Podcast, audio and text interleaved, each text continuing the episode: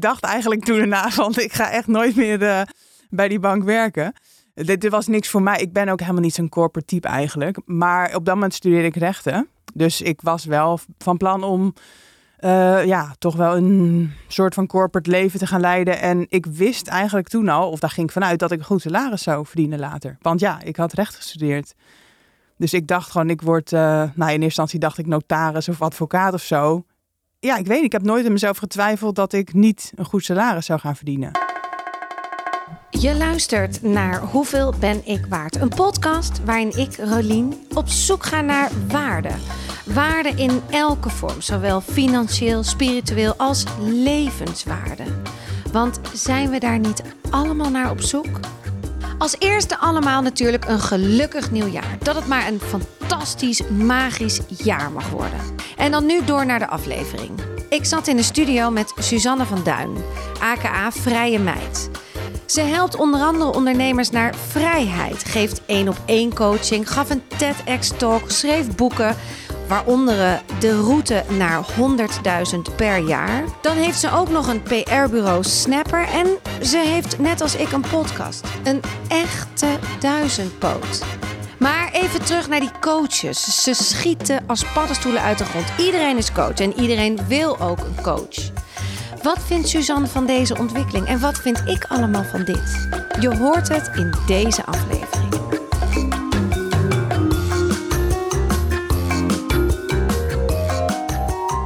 Ik stel altijd dezelfde vraag en je weet hem, je hebt er denk ik over nagedacht. Wat was het eerste moment... Nee, zeg, ga ik hem helemaal verkeerd zeggen. Wanneer wist je voor het eerst wat je waard bent? Ja, daar heb ik inderdaad vaak over nagedacht als ik jouw podcast luisterde. Van, oh, wanneer wist ik dat? Um, en één moment die bij me opkomt is dat ik, uh, ik denk negentien was en in Amsterdam woonde en in de horeca werkte. En toen werd ik gevraagd om ook ja, een soort van leiding te gaan geven en af te sluiten. En ja, een beetje ja, de, de baas te spelen dan op een bepaalde dag. En toen dacht ik wel van, hé, hey, ik ben negentien. Ik werk hier een jaar of zo. En nu wordt dit aan mij gevraagd van... Ik ben wel dus echt waardevol. Ja. En toen verdiende ik volgens mij ook meer. Of ik ben toen gaan vragen van, hè, wat staat dat dan tegenover? Nou, kreeg ik een euro erbij.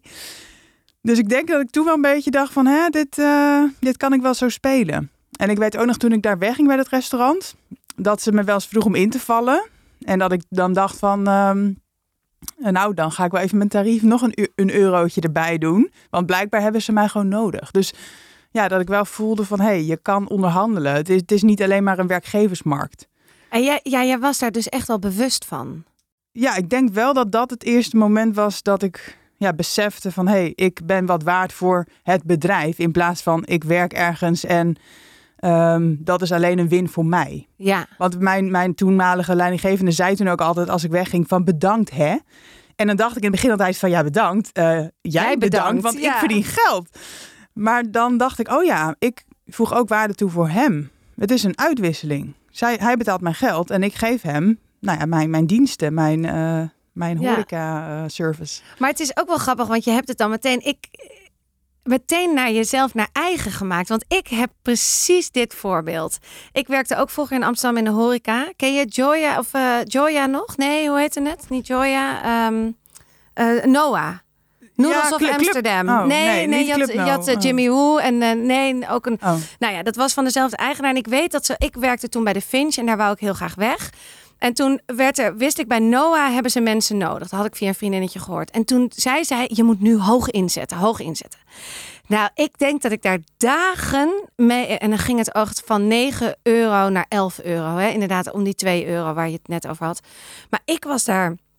zo mee bezig. Hoe moet ik dat inpakken? Hoe ga ik dat verkopen en zo? En toen gingen we een beetje onderhandelen. En uiteindelijk heb ik het wel gekregen. Maar ik ergens voelde het niet van... Ik voelde echt... Oh, ze gaan het mij betalen, weet je wel? Maar dat is een hele rare gedachte. Ja. Nou, ik heb ook een ander voorbeeld. Ik was ik denk ook twintig of zo. En dan uh, had ik echt een goed bijbaantje bij de Nederlandse Bank. En dan verdien ik volgens mij vijftien euro per uur. En dat was echt... bizar veel geld op dat moment. Hè? Want ik verdiende in de horeca zeg maar acht, negen, tien ja. euro. En vijftien euro. En terwijl ik ook minder hard moest werken. Want ja, het was gewoon een kantoorbaan. Ik vond dat echt peanuts. Daar, dat vond ik mezelf dus ook nog niet waard. Want ik kon het niet ownen. Ik had ik voelde me eigenlijk schuldig. Dat, ik, dat iemand mij dat betaalde en ik deed eigenlijk helemaal niks. Of, of voor mijn gevoel deed ik amper wat. Dat ik ja. echt dacht van, oh, dit, dit voelt fout en kan ik nog wat doen? En, ja. Ja, dus, heb je daar lang gewerkt? Nee, het was een soort half jaar tijdelijke uh, zwangerschapsvervanging. Maar wel bij de Nederlandse Bank? Ja. Hier in het, bij het Weteringcircuit uh, daar? Ja. Oh, dus daar begon daar de liefde voor geld? Nee, absoluut niet. Nee, ik dacht eigenlijk toen erna van, ik ga echt nooit meer uh, bij die bank werken. Dit, dit was niks voor mij. Ik ben ook helemaal niet zo'n corporate type eigenlijk. Maar op dat moment studeerde ik rechten. Dus ik was wel van plan om uh, ja, toch wel een soort van corporate leven te gaan leiden. En ik wist eigenlijk toen al, of daar ging ik vanuit, dat ik een goed salaris zou verdienen later. Want ja, ik had recht gestudeerd. Dus ik dacht gewoon, ik word, uh, nou in eerste instantie dacht ik notaris of advocaat of zo. Ja, ik weet niet, ik heb nooit in mezelf getwijfeld dat ik niet een goed salaris zou gaan verdienen. Wat een mooie overtuiging. Ja, ja, je studeert rechten, toch? Ja, maar aan de andere kant, dan moet je... Ja, misschien is dat wel een beetje gegarandeerd dat je dan... Dat, dat is wel goeie... wat mensen altijd zeiden natuurlijk. Ja. Dat viel overigens tegen toen ik klaar was. Want toen ik klaar was, was het, zeg maar, financiële crisis, was tweeduizend elf. En ik kon helemaal geen baan vinden. Dat is super moeilijk om, een, om überhaupt een leuke baan te vinden als jurist. Dus ik was al lang blij toen ik iets vond. En ik, volgens mij was mijn eerste bruto salaris was tweeduizend euro zonder pensioen, zonder alles. Ja, en dus dat is helemaal... bruto. Dus wat ja. hou je over zestienhonderd? Nog ja, niet, ja, ik denk vijftienhonderd of zo. Ik, ik herinner het me niet eens. Maar op dat moment was dat ook veel. Want je was een studentenbaantje gewend. Dus uh, weet je, ik kwam daar gewoon mee rond hoor. Maar het is niet dat ik dan... Hè, vroeger had ik echt van die dingen van... Oh, als ik mijn eerste salaris krijg, koop ik een Chanel tas of zo. Ja. Weet je wel, dat soort dingen. Of dan ga ik elke week naar de pedicure. Nou... Dat was er niet bij. Nee. Ik weet dat ik toen nog dacht van, oh, dus dit is het. Dus, dus dit is het volwassen leven. Van nou, ik heb helemaal niet zo heel veel geld. Nee, en dan woonde je ook nog in een stad die gewoon eigenlijk heel duur is. Want de huur is gewoon altijd heel duur hier in Amsterdam. Ja, dus... ja destijds viel het nog mee. Maar ja, dan nog inderdaad relatief uh, ja, best hoog. Ja, ging veel geld naartoe. Ja. ja. En nu? Wat doe jij nu? Ja, ja flash forward inderdaad. Ongeveer ja, tien jaar later ja. ben ik ondernemer. Um, ik heb op dit moment twee bedrijven. Een P R-bureau Snapper met een kompion. Um, doe ik eigenlijk nog maar één dag in de week. En de rest van de week ben ik bezig met mijn eigen bedrijf Vrije Meid. En dat vat ik het beste samen als ja, business coaching. Ik help andere ondernemers om meer vrijheid te krijgen in hun leven en hun business. Ja, want daar heb je heel veel ervaring in. Ja, redelijk wel. Ja, ik heb de afgelopen tien jaar wel uh, mijn eigen vrijheid gecreëerd. En daar ben ik ja, eigenlijk ook vanaf tweeduizend zestien al wel ook anderen mee gaan helpen. Eerst met workshops en op Instagram. Later met mijn eerste boek, met cursussen, met... Uh, ja, wat heb ik maar... meer? Die, de, het is, je kwam net binnen en toen hadden we het ook al een beetje van... oh, die business coach was even zo in, in, tussen, tussendoor. Maar inderdaad, je bent dus ook een business coach. Ja, ik vind het nog, nog steeds raar om mezelf die naam toe te schrijven. Maar ik weet ook niet een ander woord ervoor. Een trainer? Ja. ja maar dat precies. doet het ook niet of nee, zo? En het is ook niet dat ik alleen maar coaching geef. Want ik heb dus ook cursussen en ik schrijf boeken. En ik heb een blog en een podcast. Dus ja. Maar wat is daar het verdienmodel achter? Want dat, is heel, dat doe ik ook bij wijze van spreken allemaal. En ik heb er nog geen verdienmodel nee, achter. Nou ja, het meeste geld komt op dit moment binnen met mijn één-op-één coaching trajecten. Met mijn groepstraject en met mijn losse, uh, losse online cursussen. En dan nog wat ja, losse flodders van affiliate inkomsten van mijn blog, mijn boeken. Uh, en, en Snapper natuurlijk ook. Dat is ja. ook, ook nog steeds uh, een groot, ja, een behoorlijk deel van mijn inkomen. Ja, nou die Snapper gaan we het zo over hebben, want dat vind ik ook heel interessant. Maar even over deze, want dit is dat coaching inderdaad, dus in groep, één op één. Uh, het is affiliate deals, dat, dat wil jij wel hè? Affiliate deals wil je wel, dat doe jij met... Um, ja, het is ook, ja, het is passief. Kijk, het staat gewoon, dus prima. Alles wat ik aan vrienden is meegenomen. Uh, maar het is ook niet dat ik puur daarvan kan leven. Maar op mijn blog staat zoveel content. En ik heb daar dus affiliate linkjes in.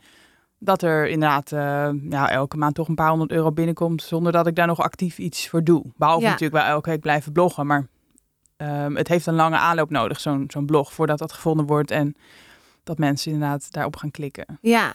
Ja, en hoeveel, hoeveel luisteraars zou ik zeggen? Hoeveel mensen lezen dat? Uh, ik heb ongeveer dertigduizend bezoekers per maand op mijn blog. Uh, maar dan moet ik ook bij zeggen, heel veel komt dus via Google en is ook meteen weer weg hoor. Dus het zijn niet dertig trouwe fans of zo. Nee, maar ja, toch, als je er tienduizend trouwe fans hebt, vind ik ook al heel ja, erg veel. Nou, inderdaad. Ik, ik ben ook wel heel blij ermee. vijfduizend, ja, ja. Nee, mijn following wordt ook wel groter. Maar bijvoorbeeld op Instagram ben je, ben je heel blij met tienduizend volgers. En ja. op een blog is dat dan weer relatief weinig. Dus het is ook heel relatief. Kijk, op Instagram zijn veel meer trouwe mensen. Op Instagram? Ja, dat denk ik wel. Ja? Ja, omdat die vinden je niet via Google. Kijk, een blog wordt gevonden via Google. Dus dat zijn ook mensen die je nog niet kennen. Uh, niet specifiek voor jou komen. Maar op Instagram volgen mensen mij wel echt ja, actief. Hoe zeg je? Ja. Ja, dus dat zijn echt wel een beetje de trouwen. Maar dat vind ik ook wel misschien met een podcast of met een blog. Als jij echt mensen hebt die constant weer terugkomen om te lezen wat je die week of die maand hebt geschreven. Ja. Dan heb je hele trouwe mensen. En op Instagram denk ik dat ook wel. Maar het is ook wel snel. Hoe vaker bij mij wel niet mensen erbij en een dag later alweer ja. tien eraf. En dan nou weer... ja, en je kan het niet echt sturen. Hè? Want je, je weet niet of mensen het zien. Als Instagram je post niet aan iedereen laat zien, omdat die niet zo goed is misschien, dan, ja, dan ben je machteloos. Precies. En dat vind ik, en dat is trouwens met een blog ook zo. Dus wat dat betreft ben ik ook wel weer blij met bijvoorbeeld e-mailmarketing. Uh, maar inderdaad, een podcast, daar, daarom is ook, ben ik ook wel deels ermee gestart. Dat is veel meer... Um, betrokkenheid volgens ja. mij. Mensen luisteren gewoon echt een half uur, soms een uur naar je. Ja, ja. Dan heb je het gevoel dat je iemand al kent. Ja, ja, absoluut. En, en e-mails, zijn die dus ook nog belangrijk, wat je net zei? Um, nou, het is een beetje en-en bij mij. Um, ik heb dus een blog, een podcast, boeken, Instagram. En oh, ik stuur ook mails. Bijna elke week doe ik wel een uh, ja, soort nieuwsbrief. Ja. Dus ja, ik ben van alle kanten zichtbaar. Uh, of niet iedereen volgt me natuurlijk ook overal. Dus ja, ik blijf wel gewoon top of mind. En ik denk dat dat wel op de lange termijn gewoon echt werkt. Ja. Dat mensen je echt ja, niet meer om je heen kunnen. En ja. echt uh, aan jou denken als, als ze je nodig hebben. Ja. En wat is jouw kracht dan als coach? Even op dat om te spitsen, omdat je zoveel doet, maar even daarop. Wat, is, ja. wat verkoop jij dan? Ja, nou, ik geloof dus niet zo in concurrentie. Want ja, er zijn heel veel coaches inderdaad. Dus ik krijg ook als de vraag van, hé, wat onderscheidt jou nou van anderen? Nou ja, dat ik mezelf ben en dat een ander zichzelf is. Wat een coach is, is iets heel persoonlijks. Hè? Je moet iemand wel um, goed trekken, zeg maar. Ja. Ik, ik uh, heb best, best wel bij veel coaches dat het in mijn allergiezone zit. Ja. Dat had ik zelf al in ieder geval altijd.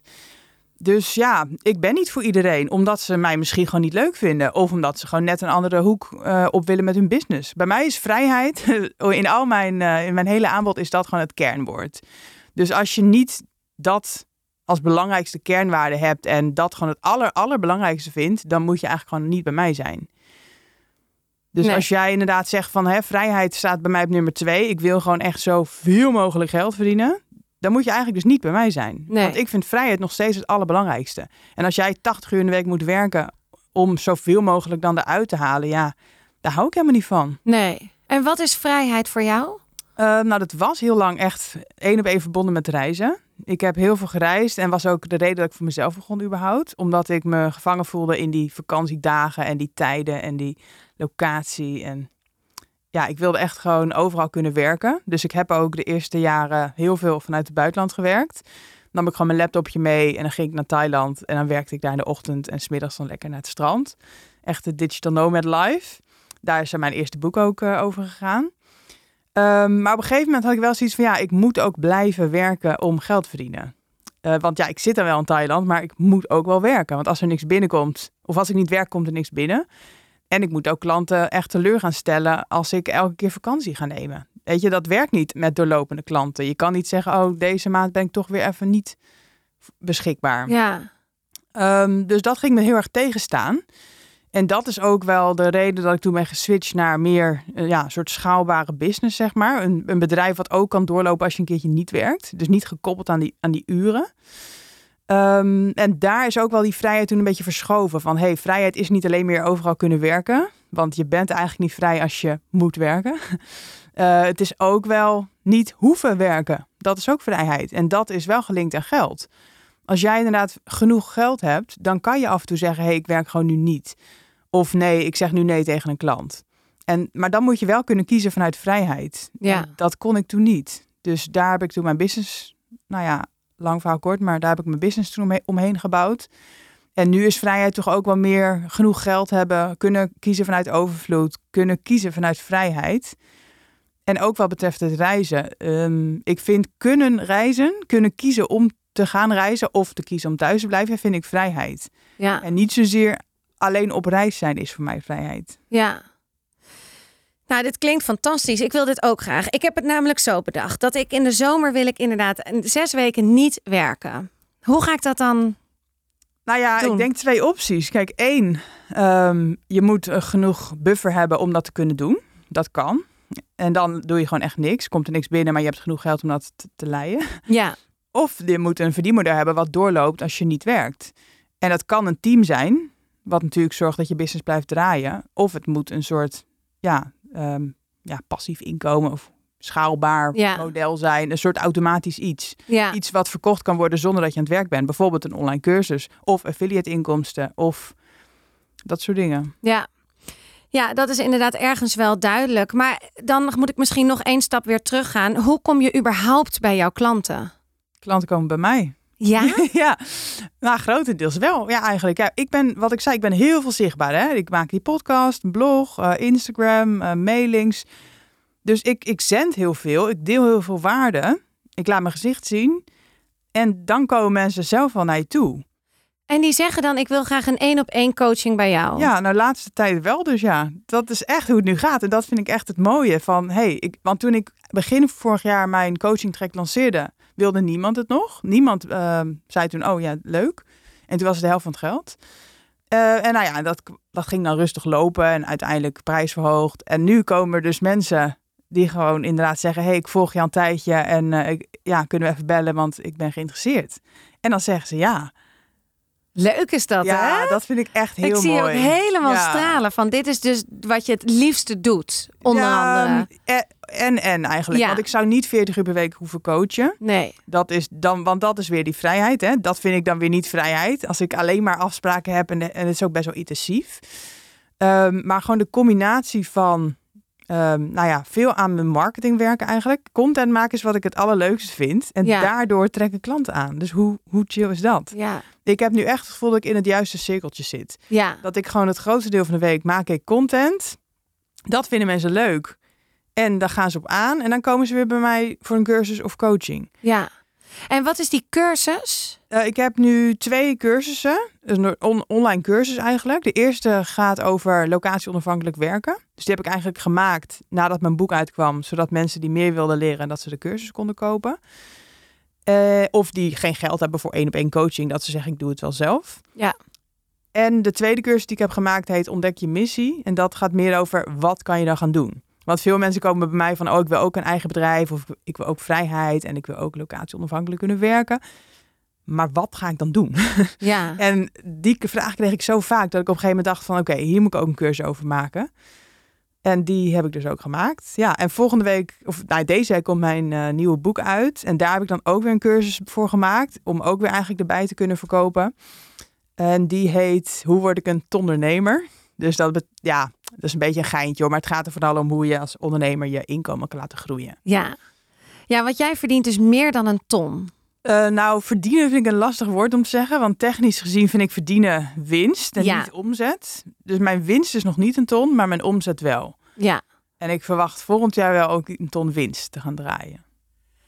Maar dat ik, ik kijk, ik heb nu zoveel interviews gedaan. Hè, en eigenlijk hoor ik altijd wel een beetje hetzelfde. Jullie hebben allemaal dezelfde doelen, wat ik wel echt amazing vind. Maar ik, hoe komt dat dan binnen? Want wat kost dan een coaching één op één bij jou? drieduizend euro voor drie maanden. Oké, okay, en dan zie je iemand dus, laat zeggen, één keer per week of één keer in de... Uh, om de week heb ik een coachcall met ze. En tussendoor hebben we contact via de mail of de app. Als ja, er, als er vragen zijn of als er... Ja, even sparren of... Ik ja. zit met mijn handen. Dus je hebt acht keer dat je elkaar spreekt. In ja, die periode. Zeg ik dat goed of zes? Ja, het is een, een kick-off van twee uur en dan zes keer een, een uur coaching. En dus, dan afronden. Uh, ja, dus laten we zeggen acht uur echt één op één. Ja. Ja, en nog de momenten tussendoor. Um, Welk bedrag noemde je nou net? drieduizend euro. En zo'n online groep? Ja, groepstraject wat ik heb, dat duurt vier maanden. En daar betalen mensen tweeduizend euro voor. Moet ik even, jij moet even en hoeveel zitten er in zo'n groep? Uh, nu zes. Ja, dus dat keer tweeduizend. Ja, ik zit gewoon even te rekenen ja. van hoe kom je dan allemaal bij dat geld? Hoeveel ja. coachings één op één heb je dan? Uh, nu heb ik er vier tegelijk lopen. Dat is wel veel. Dat is ook mijn max, ja. Ja. Ja. Dus die, en dan rond je dan weer af en dan kan je er weer vier. Ja, dat ja. is natuurlijk doorlopend. En het is ja. ook niet te veel gevraagd. Misschien moet ik ook coach worden. Ja, nou, dat, ik zou niet als pure motivatie het geld doen. Ja, maar, maar inderdaad, dat, het is wel... Kijk, je kan linksom of rechtsom uh, een ton verdienen. Hè? Je kan inderdaad heel veel kleine productjes verkopen aan heel veel mensen. Of je kan inderdaad een duur product hebben aan weinig mensen. Of, maar, of beide, of een combi. Maar weet je wat ik dan toch meteen denk? Mijn vriend is psycholoog. Die gaat, als ik thuis kom en ik zeg ik word coach, dan gaat hij... Die zegt, no way, dat kan niet. Er is maar één coach in dit huis, dat ben ik. Nee, dat gaat hij niet zeggen. Maar hij zegt, oké, okay, maar dan wil ik dat je gaat studeren. Ga dan maar psychologie doen van vier jaar. Want wat ga jij... Dat zou, hij zou dat nooit van mij accepteren. Nee, maar het gaat erom dat je klanten het accepteren. Ja, maar toch, het is toch... Ook, het is toch een raar beroep geworden dat we allemaal maar kunnen Klopt, coachen. Ik, ik moest daar ook zelf even wat weerstand bij overwinnen. Want wat ik al zei, ik was dus snel uh, in mijn allergiezone zitten. Ja. Heel veel coaches voor mij. Dat hebben heel veel mensen. Maar dat zegt ook natuurlijk iets over jezelf. Want waarom triggert het jou zo? Maar goed, dat is een andere vraag misschien. Dus... Nee, ik snap het wel. Het is, het, zeker, het is een trigger, maar ik vind het ook gewoon... Ik kan me wel voorstellen voor de psychologen of de echte coaches die ja. denken... jongens, jongens, jongens... Ja.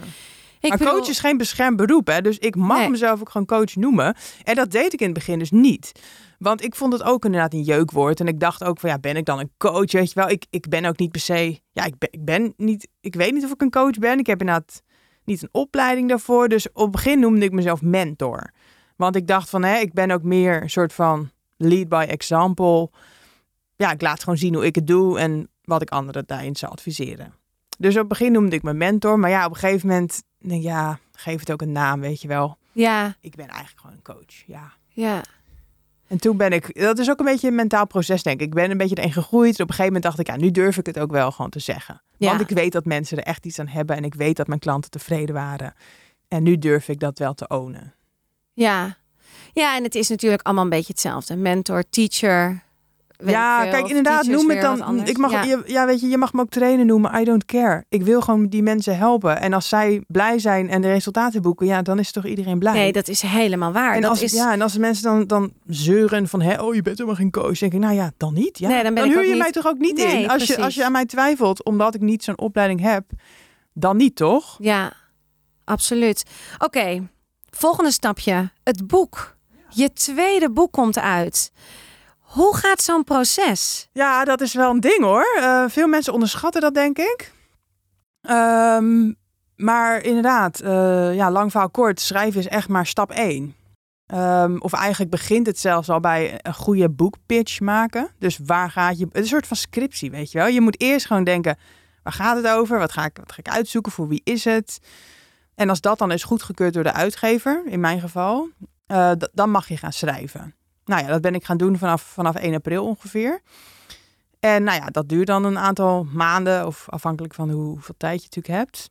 En nou ja, dan lever je dat manuscript in. Maar dan gaan er nog zeg maar honderd redacteuren overheen. En oh, en dit moet anders. En hier nog even naar kijken. Of uh, weet je, ja, feedback. Ja. Verwerk je dat allemaal. Nou, de eindredacteur eroverheen. Daarna naar de vormgever. Die maakt er een, een hè, mooie opmaak van. Um, en dan gaat hij naar de drukker. En ondertussen ben ik al hard achter de schermen bezig met, hoe, met, met de marketing. Hoe gaan we het boek aan de man brengen? Hoe zorg Want ik dat, dat doe er... jij zelf? Nou, in, in, in, in uh, samenwerking met de uitgever. Want bij welke uitgever heb jij gepitcht? Cosmos. En die waren dus meteen enthousiast? Nou, andersom eigenlijk. Ze hebben bij mij eigenlijk het, uh, het onderwerp neergelegd van... hey, zou je een boek willen schrijven over geld? En dat komt omdat ik op dat moment al op mijn blog heel veel deelde over geld... en mensen was gaan interviewen voor mijn rubriek Zij verdient een ton. En de uitgever die had dus met mij al gewerkt bij het eerste boek... dus ze wisten ook wat ze aan mij hadden. En hadden zoiets van, hey, wil je geen boek schrijven over, over money mindset... of ja, iets met geld? Ja. En toen zei ik dus begin twintig twintig van ja, dat lijkt me heel leuk, maar um, ik verdien zelf nog niet zo heel veel. En ik vind het niet geloofwaardig om dan een boek te schrijven. Ook al kan ik ook lessen delen van anderen, maar ik wil ook zelf wel dan hè, een beetje oké okay, verdienen. En toen hebben we er eigenlijk een soort van challenge van gemaakt, een soort project van oké, okay, um, anders ga jij gewoon alles eraan doen om je inkomen te laten groeien. En van dat proces, uh, hè, als het goed is, geeft dat ook resultaten. En dat proces eigenlijk kan je dan een boek over schrijven. En dat ben ik dus eigenlijk ook gaan doen.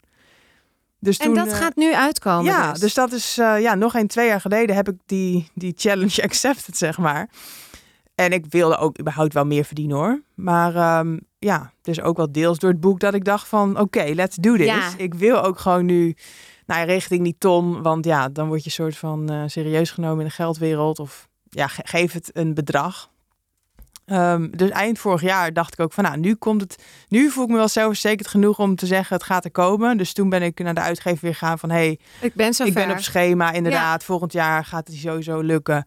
Dus uh, laten we maar uh, gaan doen. En dat is dus ook weer een inkomstenbron.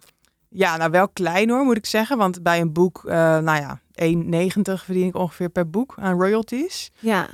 Uh, dus ja, als je een paar duizend verkoopt, dan is dat niet uh, een vetpot. Maar wel omdat ik een cursus weer erachteraan verkoop. Dus veel, het is ook weer een marketingkanaal eigenlijk. Want mensen leren me kennen via mijn boek. Daar verdien ik al een klein beetje aan. Maar uiteindelijk wil, willen een aantal meer. Dus een aantal zullen een cursus kopen. En een aantal zullen mij als coach willen. En dan verdien ik daar natuurlijk wel weer aan. Ja. Dus ik zie het echt als ook een grote plaatje. En ik vind het heel erg leuk. Ja, want je vindt schrijven is dus ook door je blog... dat is al iets wat je ja. wel heel goed kan en leuk vindt. Dus het was niet... Nee, dat is hetzelfde met de podcast. Ik, ik met liefde edit ik het ook en vind ik het leuk om te doen. Maar ik zou het ook wel leuk vinden als een uitgever zou zeggen... weet je, wij vinden die podcast zo leuk. Wij willen een twee punt nul.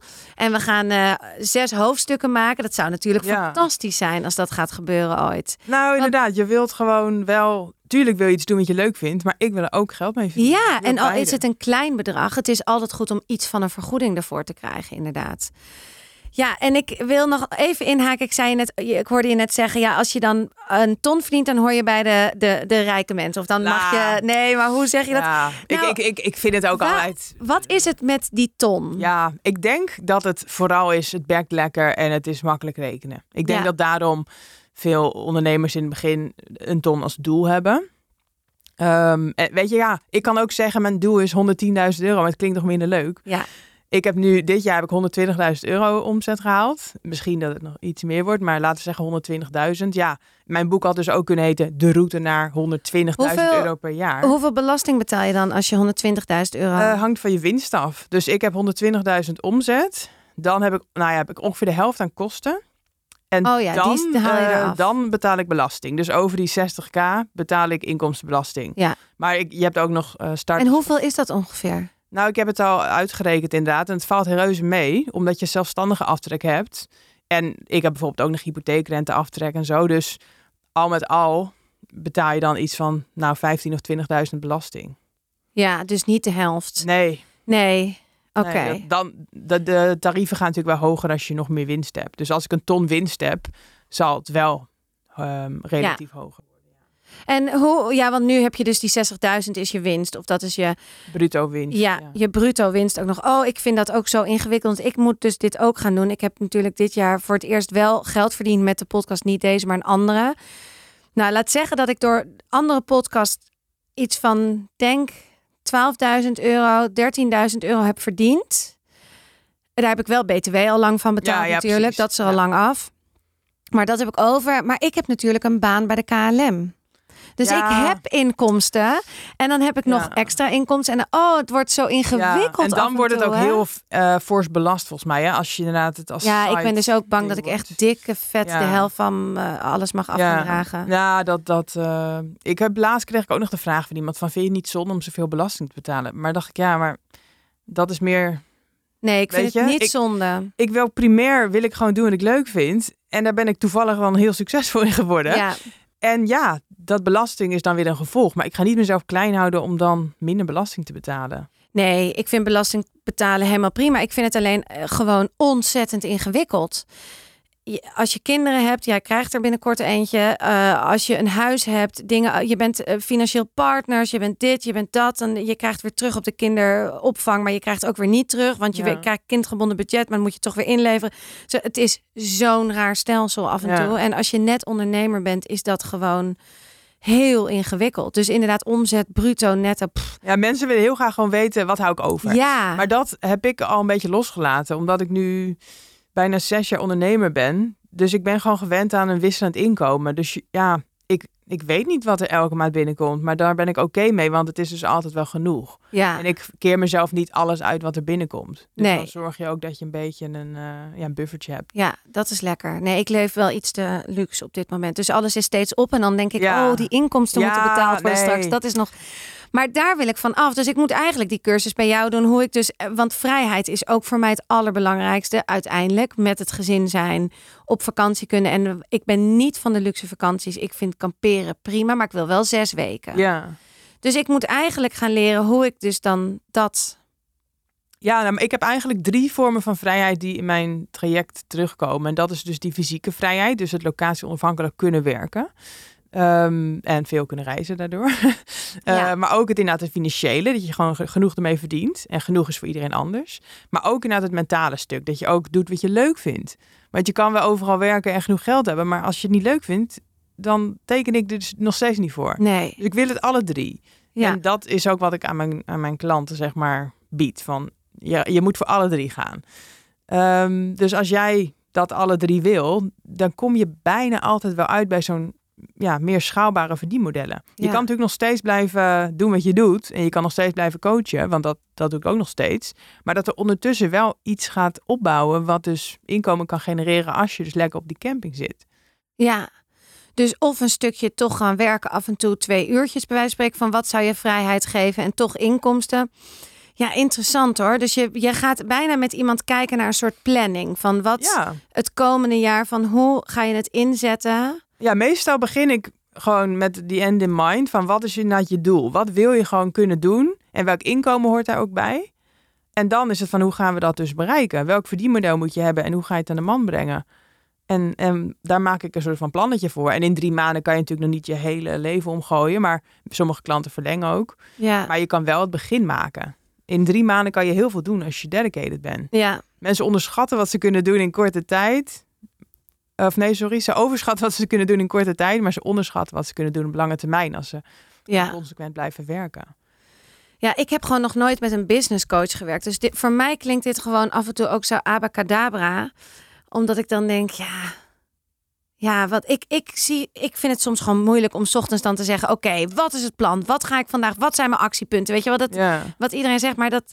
Je moet daar bijna inderdaad dus de coach zoals jij bij hebben van oké, okay, dit gaan we nu echt doen en daar gaan we echt naartoe. Ja, het hangt ook vanaf wat je nodig hebt. Hè? Want ik heb um, nou begin twintig twintig pas voor het eerst überhaupt een coach ingehuurd.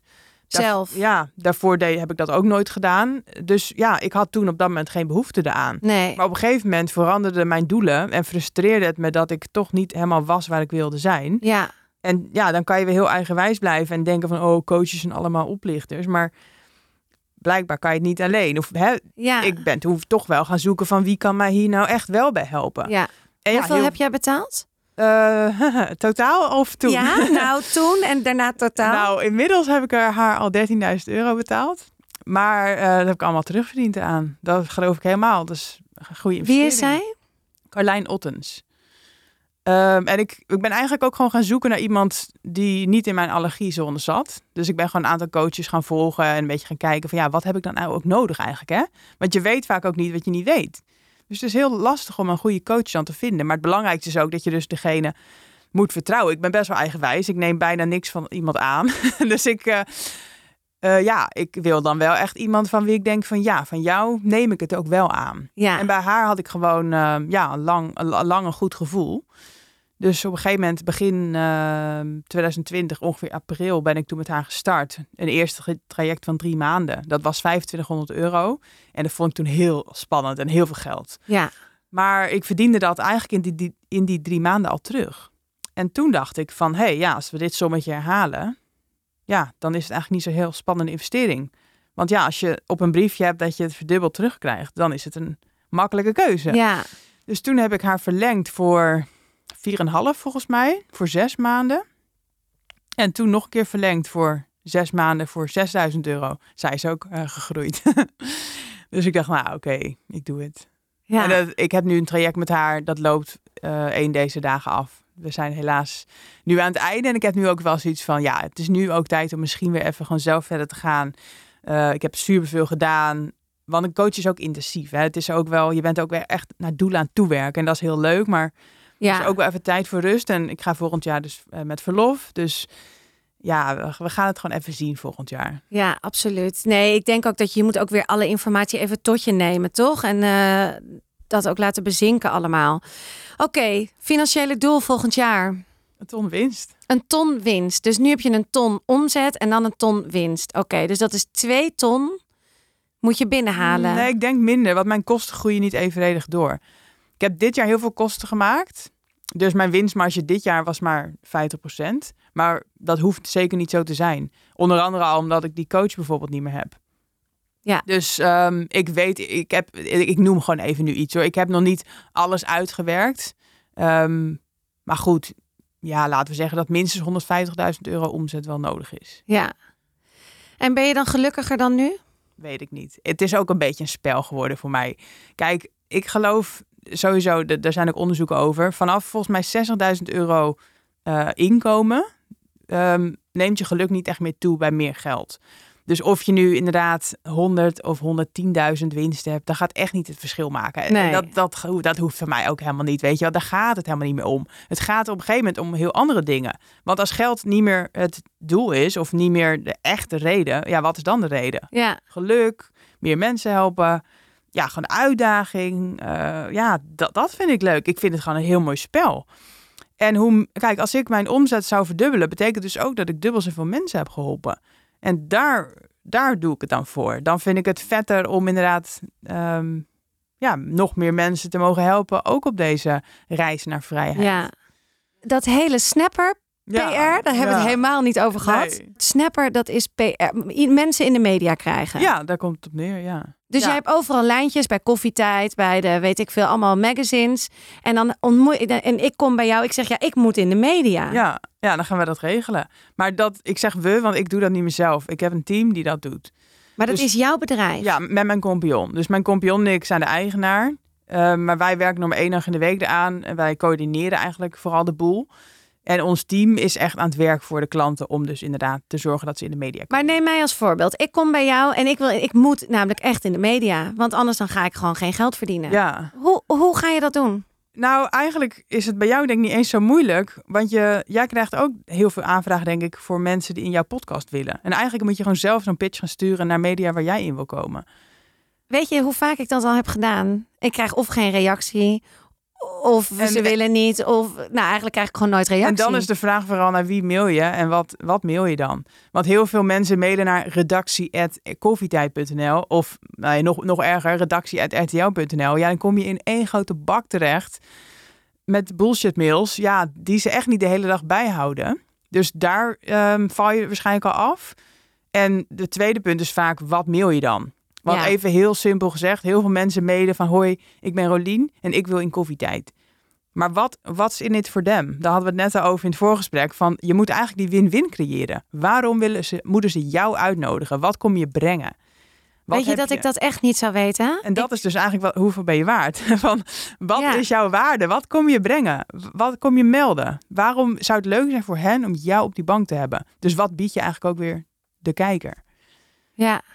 En daar moet je een goed verhaal uh, voor hebben. Wat niet puur is, ja, ik wil zichtbaar zijn. Want dat, dat weten ze.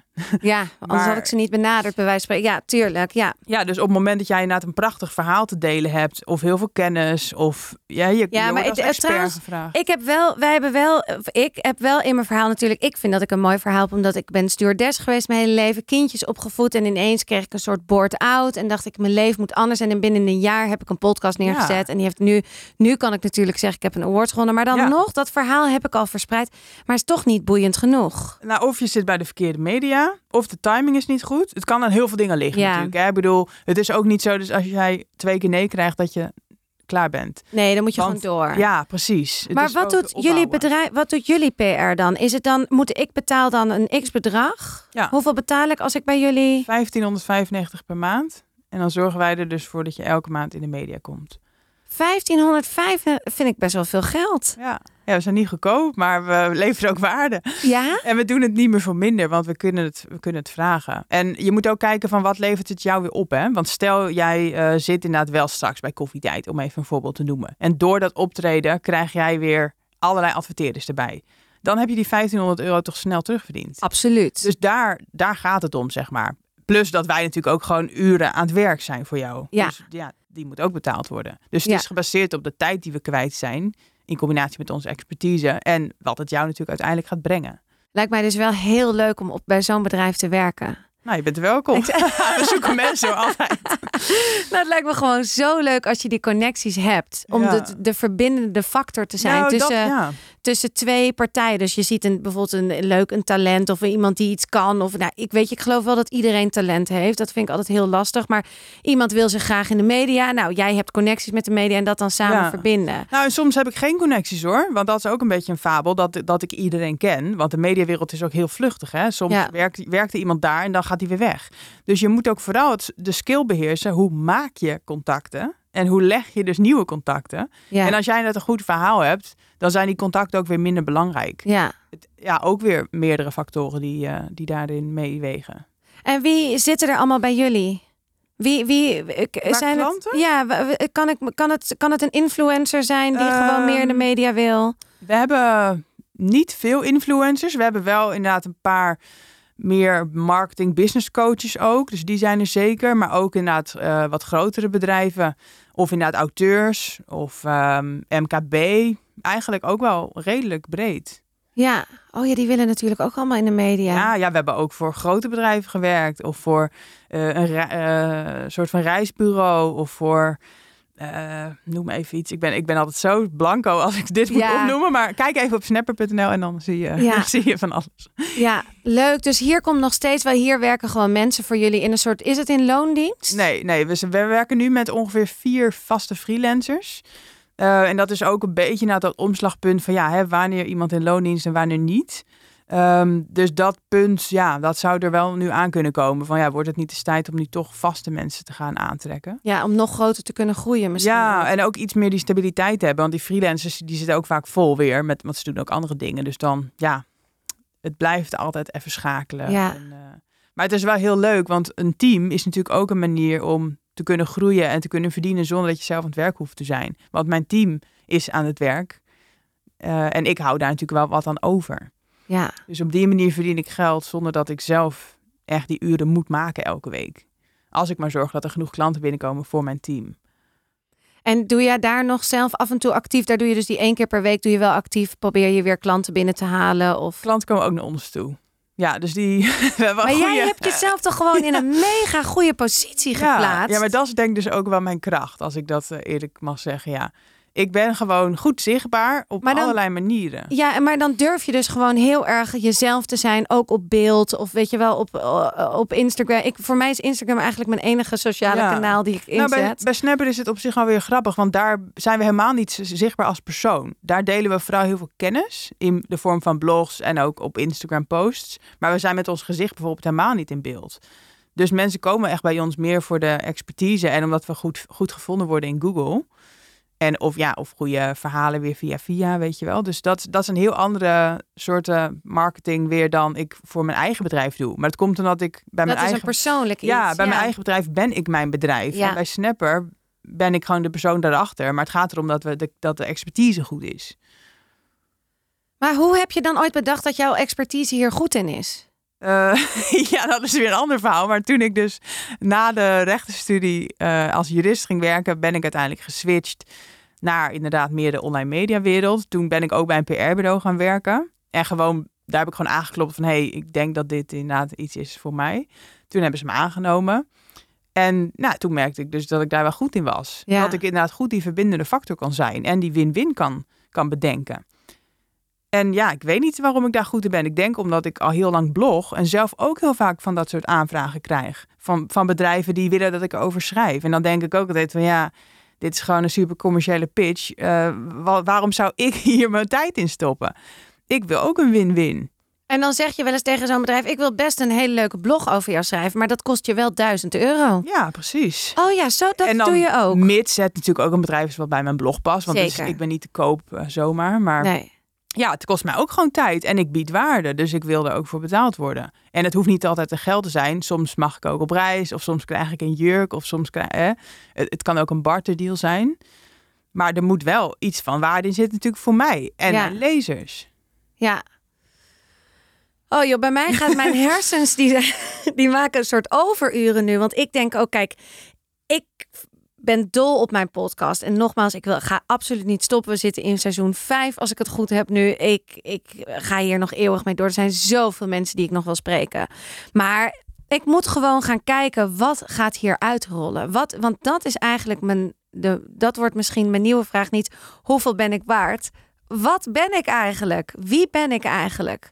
Wat is mijn expertise? Ja, ja, want dat is heel belangrijk. Je moet wel weten wat je wil, maar ook waar je goed in bent. Nou, ik weet wel een beetje wat ik wil, maar nu moet ik het nog wel zo... Oh, als ik dan nu die microfoon zie, ik durf het niet eens eigenlijk uit te spreken. Jawel, tweeduizend tweeëntwintig word ik dagvoorzitter. Ah. Dat heb ik echt, dat, dat, dat gaat hem worden. Ja. Ja, dus dat moet ik nu op focussen. En dan moet ik inderdaad denk ik gaan uitschrijven hoe ik dat wil gaan aanpakken. Ja, het, ik maak altijd gewoon een heel simpel sommetje. Stel je krijgt duizend euro per klus. Nou, dan denk ik, stel je omzetdoel is een ton per jaar. Dat is achtduizend per maand. Moet je acht van die klussen hebben per maand. Of je moet je tweeduizend per klus vragen. Hoef je maar vier klussen te hebben per maand. Dus één per week. Zou jij mij als dagvoorzitter vragen? Ja. Ja? Ja. Hoeveel ik... zou je mij dan betalen? Oeh. Heel eerlijk. Nou ja. Dat, en en dan... je weet dat het mijn eerste is. Ja, dus het dat, is ja. Wat zou je dan zeggen? Nou, je krijgt vierhonderd. Nou, dat is ook niet alleen afhankelijk van jouw waarde, maar ook nou, natuurlijk van mijn portemonnee. Ja. En ik, ik ben niet zo'n groot event, zeg maar. Ik organiseer bijvoorbeeld ook een boekevent komende week. En heb ik ook sprekers uitgenodigd, bijvoorbeeld. En een dagvoorzitter had me hartstikke leuk geleken, maar... Ik, is geen budget ik, nee, voor. Ik, ik, precies. Het is ook weer bij mij een rekensommetje. Dus ik weet... Maar spre- betaal jij die sprekers dan wel? Nou, meer een... een, een uh, ja, een voor, de, voor de vorm geef ik ze inderdaad een klein bedrag. Want ik vind het gewoon... ja, ik hou er niet van om mensen alles gratis te vragen. Maar ja, ik heb ook geen duizend euro voor de sprekers. Nee, dus ik heb nee. inderdaad een klein bedrag aangeboden. Krijg jij vanuit het boek, uh, krijg jij marketinggeld? Ja, klein bedrag ook voor advertenties en inderdaad een, um, een bijdrage voor het event inderdaad. Ja. Maar goed, weet je, mensen ja, die snappen ook bijna niet dat dat heel veel geld kost. Want je moet de locatie huren, je moet de, de borrel betalen, de drankjes, hapjes. Nou, ik geef die sprekers dan een klein bedrag. Uh, ik moet boek, zelf ook boeken inkopen die ik cadeau geef weer aan de mensen ja. die komen. Dus ja, ook al is het een heel simpel eventje, voor vijftig mensen ben je zo een paar duizend euro verder. Ik, ik ben altijd, ik denk dat ik het heel goed weet. Ik ben altijd, ben ik verbaasd dat het altijd maar kan. Ja. Maar ja, de enige reden dat ik zou kunnen verklaren is dat er dus een marketingbedrag vrij voor komt. En dat de mensen, de gasten die komen, dat je wel hoopt dat die een soort promotie voor je doen ook. Ja, of ja. in ieder geval iets. Ja, maar kijk, bij grote events, daar komen honderden mensen. Dus als je dan honderd euro per kaartje hebt, ja, dan hebben ze ook wel een behoorlijke omzet. Ja. Dus dan, dan is een dagvoorzitter van, van duizend of tweeduizend euro helemaal niet gek. Nee. Maar ik weet niet zo goed wat, wat de gangbare tarieven zijn van een dagvoorzitter, hoor. Maar een spreker, een goede spreker op zo'n event, krijgt zo'n paar duizend euro. Ja, oh, heel interessant. Oké, okay, dus het boek komt uit. P R gaat ook gewoon goed. Snapper P R. Nou ja, ja. Volgend jaar een ton. Winst. Ja, met, met verlof. Met verlof ook nog. Gaat je lukken. Dit was hem echt. Dankjewel. Dit was hem dan voor deze week. Zoals je hoort in deze aflevering ga ik er dit jaar werk van maken om er eens goed achter te komen wat ik allemaal wil. Welke podcast ik nog wil maken en hoe ik dagvoorzitter ga worden. Plus, hoe ga ik mijn geld verdienen hiermee? Nou, genoeg voornemens en intenties. Ik heb ze nog niet gezet in december, dus ik ga dat nu in januari en februari in alle rust doen.